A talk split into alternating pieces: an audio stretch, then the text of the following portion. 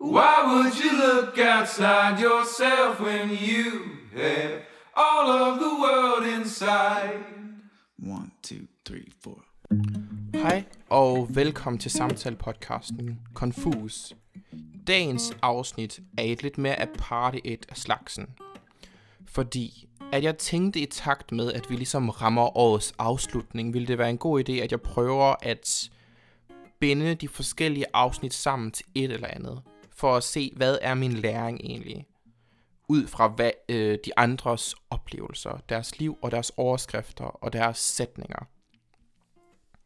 For jeg oprettede jo, eller startede jo den her podcast, fordi jeg havde en helt ind i min kerne forvirring, konfus tilstand for at bruge det rigtige ord, over hvorfor er jeg ikke tilfreds? Hvorfor føler jeg stadig, der mangler et eller andet i det her liv? Hvorfor giver det ikke mening stadig? Fordi at jeg tror, jeg har gjort det, som mange mennesker har gjort. At I, da de var børn, da de var teenager, lavede de en liste. Det kan enten være en fysisk liste, hvor de har skrevet ned på et stykke papir, men det kan også være en eller anden oppe i hovedet-agtig liste omkring deres liv. Over de ting, som de skal opnå. Og det kan være, jeg skal have børn, inden jeg er den her alder. Jeg skal have det og det job. Jeg skal bo i et eller andet fantastisk parcelhus med en ligusterhæk, og have en Volvo og en eller anden hund, der hedder Charlie. jeg skal være et kreativt væsen. Jeg skal have masser af venner. Jeg skal have et socialt, virkelig fantastisk liv. Whatever. Vi, vi plejer os mennesker at lave en form for liste over, det er de ting, jeg skal have. Og når jeg har opnået alle de her ting, så er jeg, så er jeg opnået den, den euforiske lykke, den ekstreme lykke. Jeg kan ikke være mere lykkelig, når jeg de her ting. Og min liste var, jeg skal være et kreativt menneske. Jeg skal på sin vis øh, kunne udleve min kunstneriske, min kunstneriske behov. Og sælge dem og leve af dem på en eller anden måde.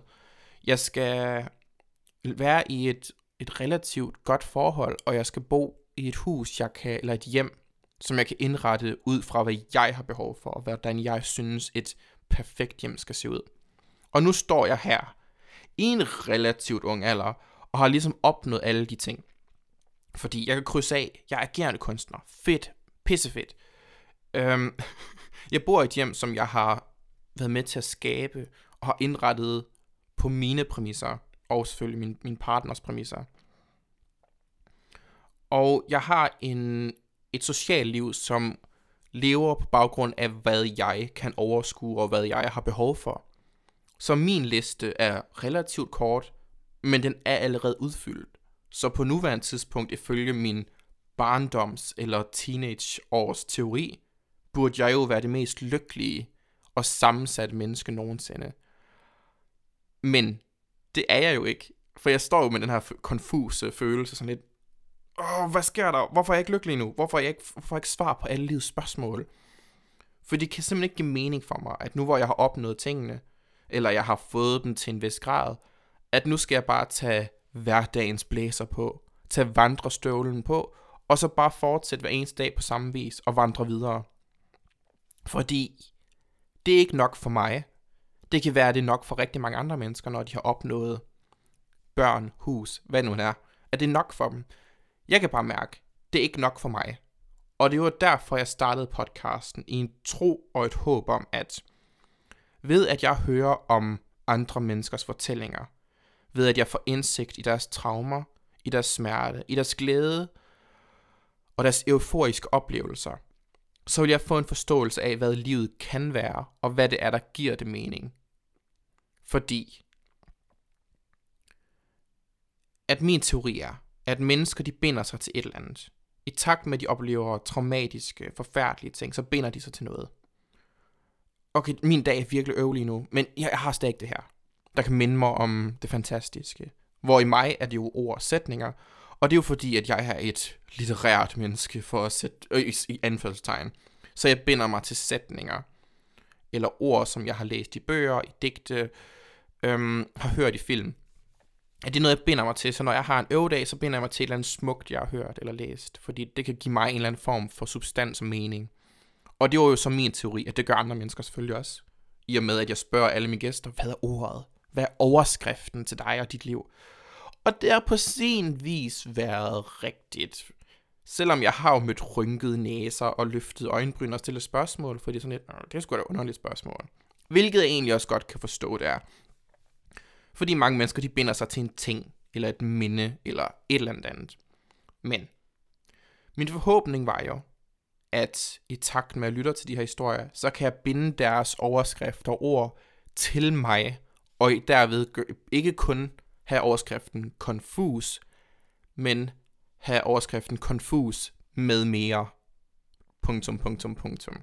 Så inden vi går i gang med det her lidt aparte afsnit i dag, synes jeg lige, vi skal høre øh, alle mine gæsters overskrifter, og hvordan de har været indtil nu. Så her får I deres overskrifter. Og det vil være en slalomtur. Det er godt, Godt menneske. Et godt menneske. Jeg vil kalde det mønsterbrydere. En viljestærk fighter. Succes. Kinderæg. Udvikling. Intens. Livet med hiv. Jeg plejer jo at sige, at skizofreni er min bedste veninde og min værste fjende. Så, for at prøve at liste dem op på en eller anden måde, så er jeg et konfust menneske, der lader sit liv diktere efter en slalombane. Jeg er et menneske, der higer efter at være et så godt menneske som muligt. Jeg prøver at pakke mit liv ind som et kinderæg. jeg er et intenst menneske, der er i konstant udvikling, der higer efter succes på en eller anden måde, og jeg er et menneske, der har fået indsigt i livet med HIV, og hvordan det føles at leve med skizofreni, og at skizofreni er ens bedste veninde og ens værste fjende. Så med indsigt i alle de her forskellige former for overskrifter, som jeg nu engang har fået, i takt med, at jeg har mødt mennesker, og de har været så utroligt fantastiske at åbne op om deres liv og deres smerte, deres traumer, så har jeg med en stor værtrækning kommet frem til. For jeg... Okay, det er det her, jeg vil sige. Det er det, jeg vil sige. Godt. Min teori var inden det her, det var, at mennesker har nemt ved at sidde og kigge over på andre mennesker. Det der med, at, at græsset er grønnere på den anden side, agtigt. Med at kigge på andre mennesker, der, der man svæver igennem livet. Altså, de har det nemt. Det var dem, der fik 12-taller i alle deres eksamener. De var altid populære, de var de sjove. Det var dem, der alt, altid alle elsker til festerne. Det er dem, der har fået drømmekarrieren. De har fået de fantastiske, artige og dygtige børn, det fantastiske hus, den lækre bil, det, uh, det gode tøj. Så de syner som værende, at de lever bare det perfekte liv. Og så står man herover sådan halter lidt hen ad vejen, prøver at få sig selv til ikke at ligne en, en pose L-O-R-T-T. og ligesom prøver sådan at fake den. Åh, oh, jeg er også overskud. Uh, jeg kan også vise mig frem som et eller andet fantastisk. Hvor man i virkeligheden føler sådan lidt, jeg er sgu ikke fantastisk. Jeg går med de og de øh, konflikter og modstand i mit liv hele tiden. Og det gør alle mennesker nok. Der er bare nogen, der er bedre til at vise sig som værende noget andet eller noget mere. Så. I takt med, at man ligesom... Fordi hvis jeg havde levet mange af de menneskers liv, som jeg ligesom har interviewet i den her podcast, så ville jeg nok have den der følelse af, at hvorfor mig? Hvorfor skulle, hvorfor skulle min mor dø i en alt for ung alder? Hvorfor skulle jeg miste min jæse? Hvorfor skulle jeg få diagnosen HIV? Hvorfor skulle jeg være født i den forkerte krop? Hvorfor skal jeg fortælle hele verden konstant? Det, som I har valgt, jeg er, er jeg ikke. Jeg er en kvinde, igen overfor betydning til en af mine gæster. Hvorfor skal jeg retfærdiggøre over for andre? Det er det, det jeg er. Det er det, jeg føler, som jeg er, og jeg ved, at det er det, jeg er helt ind i min kerne. Men bare på grund af, at det som samfundet og i nogen grad biologien har sagt, jeg skal synes som, så det er derfor, det er det, du er. Det er det, du er, fordi det er det, det du synes som. Så hvorfor skal du være noget andet? Der vil jeg, hvis jeg stod med den her slags problematikker i mit liv, kunne jeg godt stå med sådan en, hvorfor skulle vor herre give mig de kort på hånden? Når man ser alle de andre over på den nemme side af vejen, der er bare sådan, mm, det hele det kører, det er bare lækkert det hele. Og man står også sådan lidt med en følelse, når man oplever de her ting her. Sådan lidt, hvorfor kommer verden ikke til mig? Hvorfor kommer mine venner og mit sociale liv ikke og løfter mig hen over mine udfordringer, stenene af vejen, fejrer dem væk og hjælper mig igennem? Og der har min læring jo så været. Og det tror jeg er en af de største læringer, alle mennesker skal gøre i takt med, at de bliver ældre. Fordi det er noget, man oplever meget som ung menneske. Man ikke har en forståelse for, hvorfor kommer I ikke redder mig? Hvorfor kommer I ikke hjælper mig? Hvorfor bygger I mig ikke op? Og det er der, man skal indse, at du og jeg er ikke hovedrollen i andre menneskers liv. Du er blot en birolle. Du er hovedrollen i dit eget liv, så derfor er det dit ansvar at fikse det, eller lære at leve ved det, eller finde en ting, finde dit ord, finde din sætning, eller finde et dit lille bitte artefakt eller smykke, eller hvad det nu er, der kan mindre om, livet er værd at leve. Fordi det er noget, jeg har øh, brugt meget tid på at lære. Det der med forståelsen af, at Nå nej, jeg er, ikke, jeg er ikke hovedrollen i andres liv. De er hovedrollen i deres liv. Hvis man er heldig, så er der mennesker, der er så stærke, at for uden at være hovedrollen i deres eget liv, kan de også godt formå at være en birolle i andres liv, og træde til og hjælpe dig med at blive et mere helt menneske, eller komme videre fra de traumer, du engang, nu engang lever i. Fordi, og nu prøver jeg at træde tilbage til mig selv som menneske, fordi jeg var et, et aparte barn i forhold til det samfund, jeg nu engang er opvokset i, fordi jeg havde en anden hudfarve end alle andre. Og jeg har ikke engang en super anderledes hudfarve. Jeg havde bare en, en anderledes hudfarve. Jeg havde mere eksotiske træk i takt med, at jeg har mørk, øh, mørkt hår og mørke øjne. Jeg var, øh, var og er en homoseksuel dreng, og jeg havde et ud, en personlighed, der også skilte så meget ud. Så på tre faktorer, som er tre rimelig primære faktorer, i hvert fald i et barn, skilte jeg mig utrolig meget ud. Og min på daværende tidspunkt lille analyse af mig selv. Jeg kan ikke fikse, jeg kan ikke gøre noget ved mit udseende. Jeg kan ikke ændre min hudfarve, jeg kan ikke ændre mit hår. Det kan man nogle gange, men jeg kan ikke ændre mange ting af mig selv. Jeg kan ikke ændre min seksualitet, for det er bare det, det jeg er. Men det, jeg kan ændre, det er min personlighed. Så det var min måde at håndtere. Det var det, jeg greb fat i. Fordi at jeg var ikke hovedrollen i andres liv. Så det jeg blev fat i sådan et, når min personlighed, den kan jeg ændre. Jeg kan performe. Jeg kan god til at performe. Så ved at jeg kunne sidde og læse andre mennesker. Sådan, okay, de reagerer sådan der. Så agerer jeg også sådan. Hvis jeg klæder mig som dem, så bliver jeg mere inde. Det fungerede ikke super godt på den første skole, jeg gik på. Så flyttede jeg skole og by. Så blev det en lille smule bedre. Jeg er sådan, okay, jeg kan performe lidt bedre. Jeg kan få en ny start, derfor kan jeg skabe en ny fortælling. Jeg kan skabe et nyt menneske. Jeg kan træde ind i et rum som et menneske, der passer ind, der er sejere og cooler og mere ind. Så det blev lidt bedre. Kom i gymnasiet. Fantastisk. Lige pludselig. Ny start igen. Uddannelser. Ny start. Nyt menneske. Mere kreativ. Mere intenst. Mere interessant at lytte på. Lige pludselig var jeg mere, end, mere end Det, som jeg så på den anden side af vejen. Men i takt med, at man ligesom er et performance-menneske og skaber personligheder, der tilpasser sig til andre menneskers virkelighed, så bliver man også mere og mere konfus og forvirret. Fordi at det står jeg så med nu. Jeg har opnået alle mine ting, men hvem, hvem fanden er jeg egentlig? Fordi at hele mit øh, identitetsgrundlag er bygget op omkring personligheder, øh, virkeligheder, jeg er skabt på baggrund af andre menneskers virkeligheder. Så det er jo et håb om, jeg har igennem den her podcast, at jeg kan igennem menneskers forståelse af verden og virkeligheder få en bedre indsigt i, hvem jeg egentlig er, hvad jeg egentlig er, og hvad min rolle er på denne jord. For uden at være et kreativt menneske, være en, der øh, lever på mange måder et lykkeligt liv. Så jo, det er nok det, jeg vil sige med det. For jeg fik indsigt i. I takt med, nu prøver jeg at tråde tilbage til mine gæsters fortællinger. I takt med at opleve deres traumer, deres fortællinger, deres smerte, om at miste forældre, miste øh, børn, øh, blive diagnostiseret med øh, forskellige sygdomme, diagnoser, kan de stadigvæk finde mening. Hvor øhm, en af mine gæster, der hed Karen, for at finde mening og ro i sit eget sind, så gav, besluttede hun og hendes mor sig for, at vi er nødt til at give nogen skylden.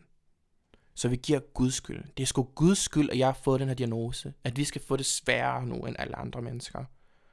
For i takt med, at man giver andre mennesker skylden for den smerte, det liv, eller det man nu engang lever med, så er det også lige pludselig lidt nemmere sådan lidt at finde ro i sig selv. Sådan lidt, Nå, men det er jo ikke min egen skyld, det her. Det er en anden skyld, jeg har fået den her. For det man typisk hører om i takt med, at man mister mennesker, eller man oplever noget forfærdeligt, så her øh, tager folk ofte øh, til Gud, søger til Gud, eller vor herre, eller den en eller anden magt, der findes i verden, hvad man nu end tror på, for at finde mening, for ikke at skulle give slip på et menneske, hvis man har mistet det. Men jeg, fordi jeg er absolut ikke et religiøst menneske, kan finde super god mening med det der med at give skylden. Fordi hvis vor herre har skabt alle mennesker i sit eget billede, så er det jo et bevidst valg, at nogle mennesker skal fødes som biseksuelle, nogle skal fødes som transkønnede, nogle skal fødes men de modstand, de skal miste deres forældre. Så hvis det er vor herres skyld, så er det jo for, at vi skal igennem de her modstande, de her traumatiske øjeblikke, ikke fordi et homoseksualitet er en traumatisk ting, men det gør, giver nogle flere udfordringer. Så hvis at vor herre har skabt de udfordringer på vores vej, så er det jo for, at vi skal få mere bevidsthed om, at vi er i live. Vi skal værdsætte det mere det, vi har, og det gør vores rejse lidt mere unik og interessant på en eller anden måde. Fordi en af de få ting, jeg virkelig godt kan forbinde mig til i forhold til religion, det er, at døden er et af de vigtigste øjeblikke. Det er en af de sværeste og en af de vigtigste ting. Grunden til, at det er en af de sværeste, det er, fordi man mister mennesker, man elsker. Man mister et menneske, der betyder meget for en. Grunden til, at det er en af de vigtigste øjeblikke, det er, fordi at det er et øjeblik, hvor man går i en choktilstand. Man vågner lige pludselig op, man får stød. Åh, hvad skete der her? Jeg har lige mistet det de vigtigste mennesker. Men i takt med, at du mister, så bliver du mindt om, hvor meget du elskede mennesket, du mistede. Du bliver mindt om, hvor meget du elsker de mennesker, du har. Og du værdsætter lige pludselig livet i langt højere grad. Så hver gang vi mister et menneske, hver gang vi oplever traumatiske ting, selvom de i, i øjeblikket føles som en tornado, der bare flår livet op, så er det stadig øjeblikke, der minder os om, at vi er i live. Livet det er ekstremt uretfærdigt, men i takt med, det uretfærdigt, så kan jeg også værdsætte mere. Og jeg kan knytte stærkere bånd til, hvad jeg har. Og jeg kan mindes, hvad livet var. Og i nogen grad fokusere på, hvad livet det nu i gang det bliver i takt med, at mister, at livet forandrer, og livet det bliver til noget andet. Så jeg tror egentlig, det, det var det, jeg ville sige med dagens afsnit, at det er min læring i takt med den her rejse, jeg har været på. Og jeg håber på, at det nye år, som vi går i møde, at der vil med mange flere mennesker, og få mange flere fortællinger, og få meget mere indsigt i livet, og mit lille ord konfus kan blive til mere end, at det kan blive konfus, punktum, punktum, punktum, noget mere. Og til det skarpe øh, øje, så kan man også se, at jeg har fået mig en, et nyt logo, hvilket er et logo af mig, der kigger væk fra kameraet, fordi at jeg tænkte, okay, hvordan skal vi gøre det her konfuse til noget mere? Jeg skal kigge væk fra kameraet. Så det er bare en lille sidenote til en, der lægger mærke til det. Der er et nyt logo. Høhø. Så med de her ord, der vil jeg håbe på, at I stadig vil tage mig videre med på rejsen om at blive mindre konfus. Så at vi i vores konfuse hænder kan tage hinanden i hånden på den audiorejse, og forhåbentlig blive mindre konfus i det nye år. Blive mere ind forstå, for forståelse i andre menneskers liv, og måske i takt med, vi forståelse for andre mennesker, få en større indsigt i os selv. Så i ønskes et rigtig godt nytår, og jeg glæder mig til, at vi starter igen. Hej.